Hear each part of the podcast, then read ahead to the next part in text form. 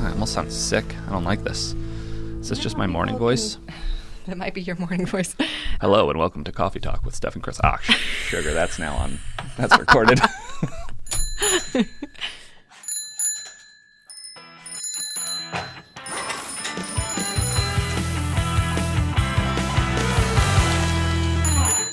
Hi, Steph. Hey, Chris. How's it going? Pretty good. I'm back in Elm World. Elm. That's very exciting. Well, I think it's exciting. Do you think it's exciting? I do. I've dabbled in Elm just a bit. So, a previous project that you and I were both on that used Elm.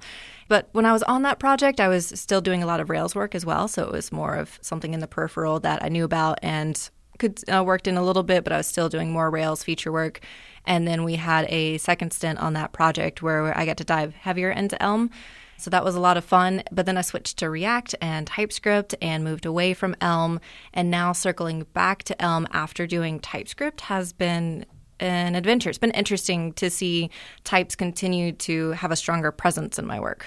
I'm guessing like each of those stages informed the next one, where like you had worked a little bit with Elm, and then when you went into TypeScript, you're like, okay, I think I some of this makes sense, and then that kept paying forward. Has that been your experience? I like to think so, that each previous experience is building for the next one. So, just working in types in general is always an interesting mind shift for me. And I appreciate each time I have the opportunity to work in a more typed focused language. So working in Scala was a great experience. And then moving away from that and then getting into TypeScript. The only thing that was tough about TypeScript, I think we've talked about before, is the fact that it's optional. Mm-hmm. So you get to add the types if you want to. Otherwise, you can also use many any's to to circumvent the the type portion of your code. But now being in Elm, it's enforcing like you don't have that option. Like you are using types, and I really like that you're forced to be consistent in your style versus TypeScript is more of an optional feature. Yeah, I think the optional nature, the like gradual on ramp of TypeScript is long term hugely beneficial to like the community and to being able to get adoption and get people like slowly bring it into organizations because it's it's a hard sell to do like a full transition over to Elm or something that is that much more extreme. And like the the project that you were working on, the team didn't necessarily have the ability to work comfortably in types right out the gate, so there was there was an overhead to that, and it wasn't the right time to pay that cost. But it is a definitely a double edged sword, and too many any's will lead to well, basically just JavaScript at the end of the day. but it's interesting then, like TypeScript with too many any's feels odd, whereas JavaScript with no types feels fine. I don't know. That's half a question and half a statement. I agree with you. So going back to Elm, it does have that initial learning curve, which makes it a bit tougher. But I also just sort of appreciate having to follow that one particular style. I think one of the main points I've struggled with in Elm is if you get a type wrong, so if you get like a concept wrong and then you've embedded that or you've made that more concrete with your types, it's harder for me mentally to see what it should be instead if someone's already told me like this is how the world is. And I'm, I'm not sure if that's unique to me, but looking at that from a types perspective, it's harder for me to wind it back to think, okay, well maybe this was misrepresented in the code and it should actually be something else or it's changing versus when I don't have those types that are very strict about like this is the state of the world, it's easier for me to undo it and to change that state of the world. That definitely makes sense types I, I find are it's a different approach and a different way of thinking. And i have personally been trying to seek out as much like let's just talk generally about types and how to encode the system in types. And things like if you have a boolean value and a string and that string can only be certain options when the boolean is true or a different set of options when the boolean is false. But if you model that as a boolean and a string you have now made it so that you have allowed invalid states of the application to exist. And so there's some really great talks that I've probably mentioned on here before, but Richard Feldman has a talk about, I think, making impossible states impossible. And Joel has a similar talk about, I think it's specific to the maybe type, but just using the type system and encoding what's true about your application into it. And so many times I've been working with Joel and I'll just be like, actually, I, I feel like we may have the wrong types here because I feel like, look, we can express this thing, but that's not valid. And just spending more time with that I found to be so valuable. I'm like, oh, now I can now I can tell truths with the type system and constrain those truths. But it is such a different way of thinking uh, and a different space in which to express the program. Whereas, like, you still have all the value stuff as well. You still have to like make the code do things, but it is an interesting adventure. Yeah, that's a pet peeve that I didn't realize I had until a recent project is where you have a Boolean representation and it can be true, false, or nil. Mm, and I'm three state Boolean, yeah. three state Boolean. And uh, there are certain cases where I understand how it works its way into the code if you're not passing in a particular value. So even though it's true or false, but in this case it's nil if it's not there. But that that drives me nuts when I have a three state boolean and it's just a weird representation of the world. Do you find that as you're going between projects and you're moving from like, all right, been a while with types, and then I'm you're outside the world of types, or as you're going from functional programming to object oriented, do you find the ideas from one side leaking into the other? Like I, I have definitely had the experience that now that I've seen the maybe type, I'm like, oh well, I never want nil anymore. Nil was a bad idea. Nil or null or any of those variants. And similarly, what you're saying there of like three state Boolean. Once I learned that concept, then I was like, oh no, never allow that. Totally. Yes. I feel the exact same way. It has started to bleed over into my object oriented code where I, I, just want things to have representation. I want things to have names. So if I don't have this value, that means something. And I want to represent that to others because maybe I went through a journey to figure out like a accurate naming for why this may or may not be present. And then I want to capture that and pass it along to the next reader. I went through a journey. It can be. It can. Yeah. It absolutely like when you're in that space and you've spent that time and you've gone on that journey, and suddenly you're holding as much information as you can. Getting all of that into the system is so meaningful, and it's. I've gotten to the point where when I look at say Ruby code, and I'm like, this method definitely wants to take a string and a string and return a number, but all I have are variable names. And in this particular case, it definitely, definitely wants those arguments to be passed in as a string and a string and to return a number. But that is not expressed here. That is not constrained. And before working with types and more functional programming, I was like, oh, this is fine. And now I just look at it, I'm like, but I left so much unsaid. I didn't write the truth into the program now, and I have things that I want to say. Uh, and that's where I think gradual typing is really interesting to me because there are times where it's really nice to be free and loose. And then there are times where it's really great to be able to say, no, this is a very pure, simple function. It takes two strings and it returns a number. I'm not even sure what the implementation of that would be. That's probably a bad type example, but you get the idea. Yeah, I totally recognize that types are hard. And then there's the benefit of using TypeScript where you can incrementally learn how to structure your system in types and represent your domain logic accurately or to the best of your abilities in types. So I appreciate both worlds, but I also just appreciate the consistency of having everything in types. I find that like Elm is a great training ground around those things. And then when I come back to TypeScript, I feel all the more empowered and like, oh, I've seen an example in Elm that I can now carry in. And I know that Elm sort of checked all of the edge cases for me. There's an interesting thing that I just read about, and I will admit to this being one article on the internet's worth of knowledge. But there is a new type that was introduced in, I want to say it was TypeScript 3, called the unknown type. I believe that's the name of it. And so unknown is similar to any, where it can fill in for any value, but instead of it being any, which will allow you to do anything with that value, unknown can only be assigned by unknown. So it's basically a like, I'm not sure right now, but I would like to come back and fill this in. So it's essentially a much less permissive any, but it gets you past if you're like trying to define a function and you don't know the type, the return value, or one of the values that's coming in, you just say it's unknown. But then you have to do spot checks on usage, and it, it's a different way to get around that, which I'm I'm really intrigued by because I think any is too permissive I want to find a way to be like, all right, well, I know that we're going to need some escape hatches, but can we shrink the escape hatch down so that less air gets out when we do it? Interesting. Unknown. How how is it checking? Why is it less permissive than an any? Is it signaling to you that you need to come back and remove that unknown type? I'm not sure why it's better than the any. So if you assert that something is the unknown type instead of the any type, you can only assign unknown to it, but if you try and assign a number, it will say no, you cannot assign number to unknown, or you cannot associate those values. But again, I'm I'm at I know this is a thing. I want to explore it more. It's in this space, but I'll be honest, I am far from an expert on this. I'm just like, oh, that seems like it's very useful for, and I think it was designed specifically for these sort of situations.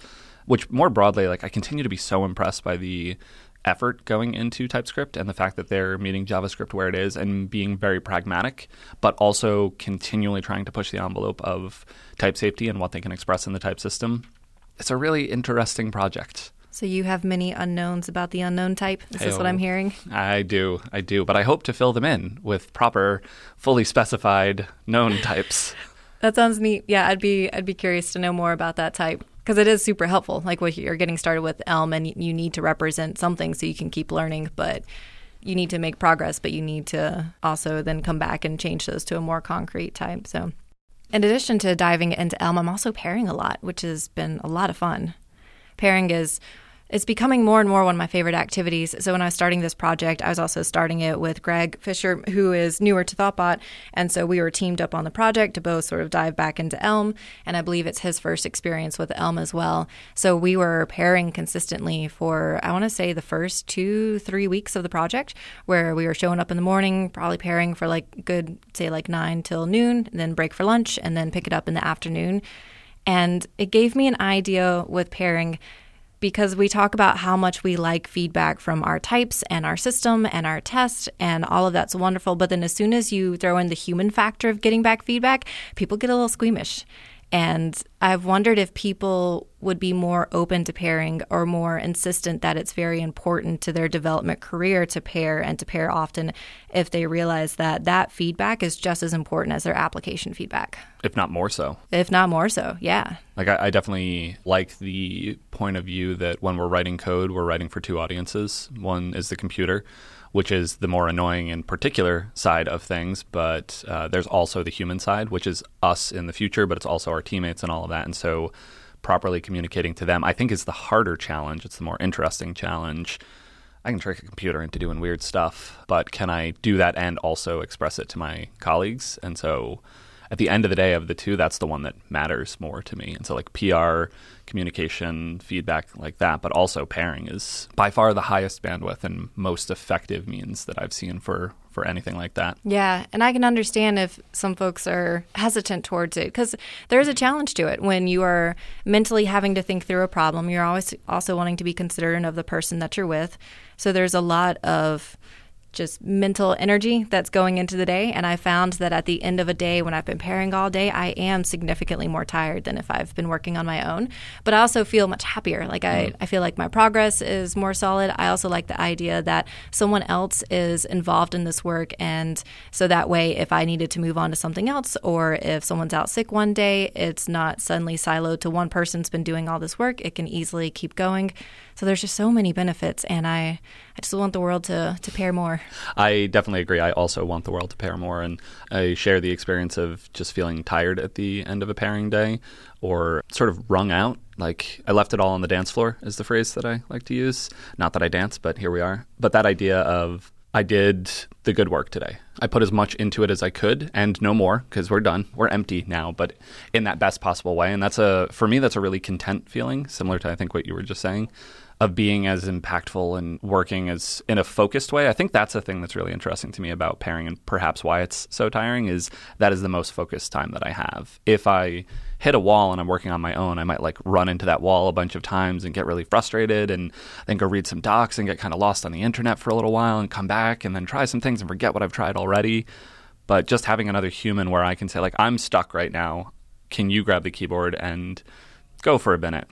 And typically, in my experience, there's often a really good alternation where one person has hit a mental wall, but the other person's like, well, I, I've got some thoughts. I can try some things. And so the team collectively maintains momentum. Like, I, I noticed the same thing. I changed my morning commute ever so slightly. I walk from South Station to the office, but there's a couple of really big crosswalks where a lot of cars come from a couple different directions. So I end up blocked there for a minute. I just hate that minute. I hate it so much. So I've now found a weird, complicated way to go like underground through the subway system to pop back up on the far side of the street so that when I come up, so that basically the whole time once I get off my commuter rail, I can walk continuously. And I value being in motion, even if it's less efficient motion, very much. That amuses me a lot. It's a weird analogy, but it felt apt and it was true today. I was really excited. I tried this out. I've been thinking about it for a while, and then I tried it this morning. I was like, this was fantastic. I got to walk the whole time. It, it resonates with me. I understand. There's times where even if it takes me longer, but I know I get to keep moving, I'll keep going that direction. I, I don't know if that's a, as applicable for me in terms of coding. I can see in certain ways that just making continual progress, even if it took a little longer to get to the result, would be very valuable to have that feeling of progress. But there's other times that I definitely do that thing where I've noticed that if I changed a file, like file name or a particular function name or something like more than four or five times, I'm like, okay, stop. and I'll just give it a silly name, something. So I will stop thinking about it because that's the type of like continual little progress. It's not really getting me anywhere. Mm. And I don't want that feeling of just like, sure, I'm moving, I'm typing, I'm writing, but I'm not truly making progress towards a bigger picture. So I will stop myself intentionally and like push away the keyboard to like sit back and think about my next move. Oh, I like that that's a very good counterpoint to my summary, and I agree with everything you just said. So I, I think I hold both of these views at the same time. I think the thing that I feel with pairing is like I know that there's a path forward, so I always want to be on that path forward and not end up kind of meandering off it and getting lost on my own. And pairing is such a useful tool for staying on it and then for communicating, which I think was the first thing that you said of just sharing the knowledge between the team and leveling up teammates on technologies or aspects of the code base. Yeah, pairing's great. Yeah, without it, I you said meandering, and yeah, I can I can be such a wanderer when it comes to the code, especially with learning something newish like Elm. For me because I'll see something and it's very intriguing and I want to go to the docs and dive in and learn all about it. But at the same time, I want to make progress. So if I have a pair, we'll do a very, what I think is a, a healthy balance of both. Well, we'll learn enough about something to keep going, but neither of us will dive into the rabbit hole of trying to become an expert on something in that moment. And that's the part that if I don't have a pair with me, I can be far more prone to doing where I want to understand something fully, but then that could distract me for far too long to work on something. So I, I, like having somebody next to me to keep me accountable, to keep it a little higher level, and then we can circle back to the the things that intrigued us. I'll typically keep a file open or a file in a project that I can open up. And if there's anything that I see that's shiny and it's distracting and I want to know more about it, I'll throw it into that file. So then that way, like I've captured it, I know it's there, but then my brain can move on and focus on the task at hand. Do you have a name for that file? And is it shiny things? Oh, I like shiny things. No, I call it Focus. Just Ooh. Focus.md. It's a Such a purposeful file. name, but with something like that, I would be so prone to the nonsense name. Like, this is the shiny things. That's where I put the shiny things. I cannot be distracted by the shiny things. I think that just means you're more fun than I am. oh, I, I don't think that's true. I like the shiny things. but focus is good. I mean, that, that is the point of it. I like that as a, a pattern. I do the same thing specifically with dot files and those sort of changes, but I don't Actually, no, now that I think of it, I, I do have an overly complicated Vim system for having a project notes file in each project that I'm working in that's get ignored globally. And so I'll just throw things in there. But I've noticed it becomes a junk drawer because it, it's both the place that I put, like, oh, okay, when I'm working on this feature, I need to think about X, Y, and Z. And I'll f- come back later and I'll be like, oh, there's a there's sort of a graveyard of things that I thought to tell myself in the future. So I don't necessarily have the diligence to to come back and revisit that file as much as mm-hmm. I should. It's great for getting things out of my head and allowing me to stay focused, but it's not as useful as the, okay, let me make sure I covered everything. I don't know if there's a way for me to autom- not automate, but like build some sort of systematic review in that. Like every morning I start the day by reviewing that file or I don't know. I found that I only revisit that file when honestly if I'm intrigued, like if something comes up, like if I have a little bit of downtime and I'll go back to it to see what caught my attention that week that I didn't have time to dive into I'm rarely intentional about going back to review it just to review it. If I open that file, it's because something sparked that memory and I want to go back because mm. it's like that fuzzy memory of like, oh, there's this thing, but I don't remember exactly what it was. So I'll go back there to look for it. But otherwise, I guess it's a bit like a junk drawer where like I want to put it away and it's there if I need it, but I'm probably never going to go back and curate it, at least not consistently. Although I I'll take that back a little bit. Typically when I'm starting like a new ticket or a new piece of work, because I only use that file and just that one file, so I'll go in there and whatever's in there, if I haven't looked at it and it's not still interesting to me, I just clear it mm. and then I start fresh. So I guess that is my curation of it. yeah, that's it, great. If I haven't deletion decided, is the best curation. Yeah. If I haven't decided to explore in a week, then I'm just going to presume that it's not important enough for me to explore right now and it'll have to come back up on its own. Yeah, I don't have that. I, I feel like now I kind of want to go back and scan through all of these project files from the various projects that I've worked on because they'll span years and they'll have notes that are like, oh, oh okay. which, uh, well, here we are. we're in the future of that now. But for me, if I hold on to that stuff, it has this weird feeling of I'm seeing a list of all these things that I haven't done that at some point I wanted to do. And this is going to sound a bit harsh, but I don't want to keep around a list of like failed things that I didn't get to see. It's kind of like if you're keeping around like those pair of jeans, like, oh, I'm going to fit into those jeans in like a couple weeks.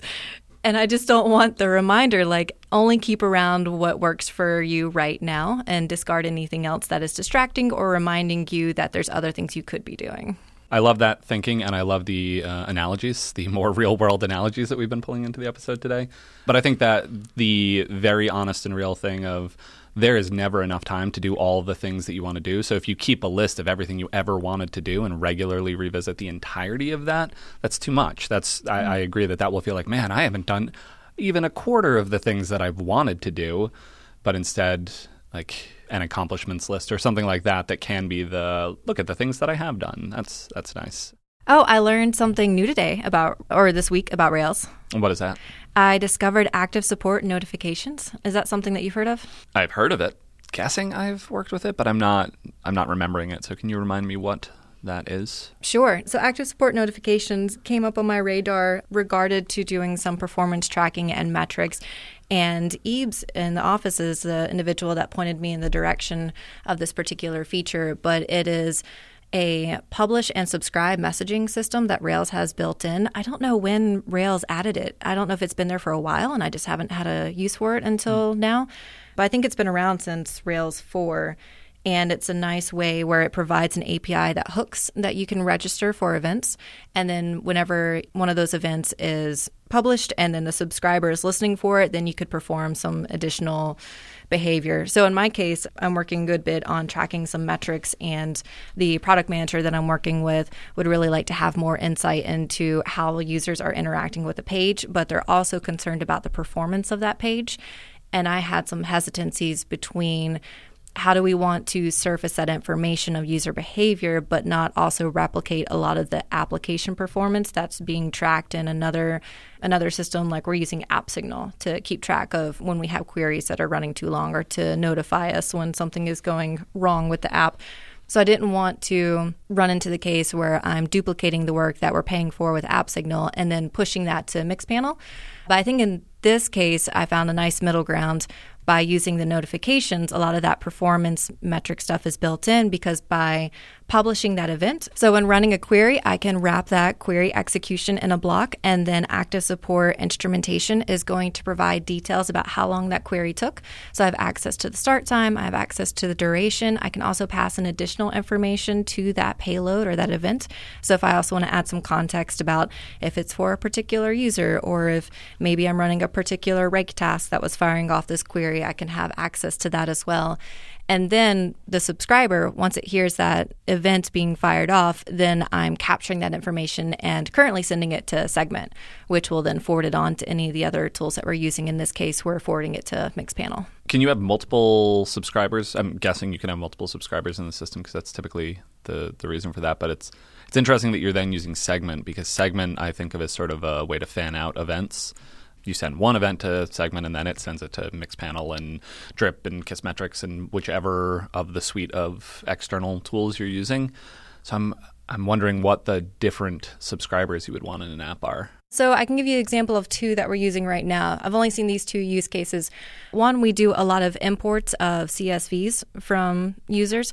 So we have some background jobs that are running those, and we would like more information as to when something's happening. So we're listening for, we have one of the imports where it's going to use active support notification to then trigger an event when something goes wrong with that particular import. And then we have a subscriber that's listening for that event. And from what I recall, the naming is particular for how you want to specify. So it follows the naming style of it's more of your custom name, and then it's a dot, and then it's a more generic name. So if you think of as kind of like queues, mm-hmm. you could have stuff that's more like all active record, all SQL, all. For us, it would be like for the imports, and then you have the more customized name in the front. And then the other case that I'm using it for is for a particular page. So my base naming, my queue name is more for that page, and then I can add specific other events, like if we're doing like a search and I want to track the performance of that search. Mm-hmm. Did that answer your question? I think yes, I'm, I think so. And just having the the opportunity to specify and do different things based on different portions of the app or whatever. But I'm surprised. I, I, don't think I've worked with active support notifications much, but it is another example of like, oh, it's nice that Rails just has this stuff built in, and that the things that you need to build production web apps, it's most of it's there. I think what I liked about it so much because I could I could certainly do this without using active support notifications, and I could add this to a particular because so far we're just doing this performance tracking for this one page in this way so i could have added it specifically to there but i had the concern of well, it's kind of like whenever you're doing the event tracking how it starts to litter throughout your mm-hmm. code and i wanted a way that was more concrete to know like where's all the performance tracking taking place. So I really like that I have this one file where I'm making my subscription classes and then I'm saying like what they're subscribing to, which particular notification queue, and that part feels really nice. So when we decide to potentially revisit this instead of sending the performance information to Mixpanel, but instead of sending it to a different tool, maybe Grafana would be a good one since it'll show us more of like on a graph user points and metrics. So that way we can still distinguish between concerns that are understanding how a user interacts with the page versus is our page performing well for the user. But it's all in one place, which makes me happy. Which, interestingly, I think segues very nicely into we have a listener question, somewhat on the topic of code organization. But more generally, before we dive into that, we absolutely love listener questions. So, anyone out there listening, please do send them in. Let us know what you want to hear us talk about if you have any questions about specific code, languages, frameworks, career, uh, really anything. We're, we're happy to answer whatever questions. But yeah, please send those in. Email, Twitter, any of the normal methods. Host at bikeshed.fm is probably the preferred mode, but uh, you know, follow your heart. Yes, I'm excited that we have another question. All right, so this question comes from Matt, who lives in Sweden. So, on one of the previous episodes, Matt wrote in that Chris mentioned that he and Thoughtbot like Rails because you know how to structure code and where to put stuff, and then said something about apps slash services. Even though it might be a boring and quote subject, I actually love to hear your thoughts about where to put and maybe how to structure code that doesn't really fit neatly into the defined Rails buckets. Some examples that I've run across where I don't really know what the right place for structure are includes business logic, process that doesn't feel like it belongs on the model, payment processing, how to wrap external APIs, PDF generation. I like to put stuff in various places, including separate gems, in the lib app directory, controllers, models, helpers, and probably some more I'm forgetting, but I often find I'm unsure of what the correct answer is. This is a great question. This is. Uh, there's a lot here, but I don't think I have a great answer to this, or I don't think there is a great answer to this. I think predefined organizational structures often fall down. And so if it's like, oh, no, no, these are the seven subdirectories of app that we want to have, and those are always the ones that we're going to have. It's like, well, our app's really query heavy, so we want to do that. Our app is very process heavy, we want to do that. So I think there is a little bit of it depends to this. I will say there are a few that do seem common. So app queries is one that we will almost always have within a Rails application, and that's a place to put database querying logic that I think often would end up in the model. Uh, but we want to not necessarily overload the model with those sort of things. I will often have a lot of things in app models that are not just active record models. So that's definitely a, thing that I would say we lean into is app models does not specifically mean it's a database backed model. It can be anything that is modeling something within your domain. So it can model a process or whatever. App queries is one case where I think we've found a specific thing. Lib is a place that I'll put stuff when I think it is not specific to our application. This is general logic about a topic. So say there's a particular calculation that exists in the world, but we don't have a gem that we can use for it. So we need to write that calculation logic. I will put that into lib, which unfortunately I think lib, due to auto loading, has moved to be app lib now, which whatever. I ran into that on a project, and after a lot of searching, that was the answer that seemed to be like thumbs up the most on a Rails issue. So I was like, all right, applib it is. Here we go. But lib being the indication, like this is not specific to our domain. We don't own this logic. We happen to have had to implement it in our code base, and ideally that can kind of push out. So, to circle back a little more to the specific question, when we'd reference app services, mm-hmm. what are your feelings on app services? Oh, specifically that one it doesn't feel like it means much to it's me. too like, generic. Yeah, service. Like what? What kind of service? I think discussions around app services were sort of a recurring theme for Derek and Sean. But yeah, sure, like it's in service of the other things in the app. But is it not modeling something? It it feels like a distinction without a difference. And I don't find a ton of value in that. And I often find in apps that do have a services directory, there are things that obviously are the same type of thing as stuff that's in services that are in models, and vice versa.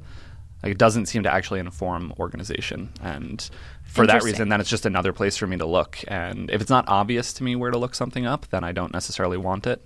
Like I don't think it's useful organization if it doesn't aid in finding and storing information. Yeah, that makes sense. I think I tend to think of anything that goes into app services. I would agree it's a bit generic, and I think we could do better with just making it more specific to aid in that searching of particular classes. But I think of services of anything that's more of an action. So the things that are in app models, I'm thinking of it state of it representing an object, whether that's backed by the database or not. And services, I'll think of more of has as like a verb nomenclature to it, like it's performing something. Mm-hmm. So I've also seen stuff for like workers as another directory. Yep, that's one a good the, one. One of the directories that I've seen that I've started using in some projects is an app clients. So specifically for like wrapping external APIs. Mm. I like having like an app clients, and within the clients is where I'll define like maybe it's a Slack client or it's a GitHub client, whichever third party that I'm communicating with. That's a pattern that I've seen that I've liked.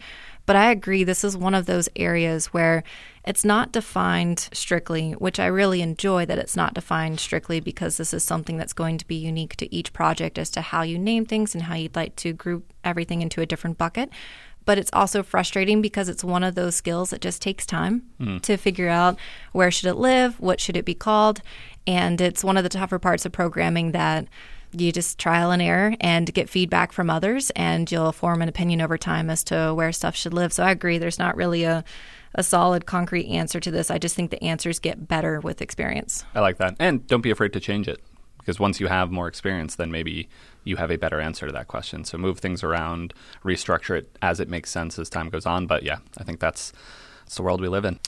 With that, I think that brings us to the end of our episode. Matt's and others that share similar questions, I hope we've answered your question. And for anyone else that would love to submit a question for Chris and I to chat about, feel free to reach out to us on Twitter or send us an email at host at bikeshed.fm. Show notes for this episode can be found at bikeshed.fm. If you've enjoyed this episode or any of the others, you can leave us a rating or review in iTunes or share it on Twitter. If you have any feedback for this or any of our episodes, you can reach us at underscore bike shed or reach me at sviccari on Twitter. And I'm at Chris Toomey. Or host at bikeshed.fm via email. Thanks so much for listening, and we'll see you on the next Bike Shed. Bye. Bye. This podcast was brought to you by Thoughtbot. Join our team dedicated to creating products people love to use.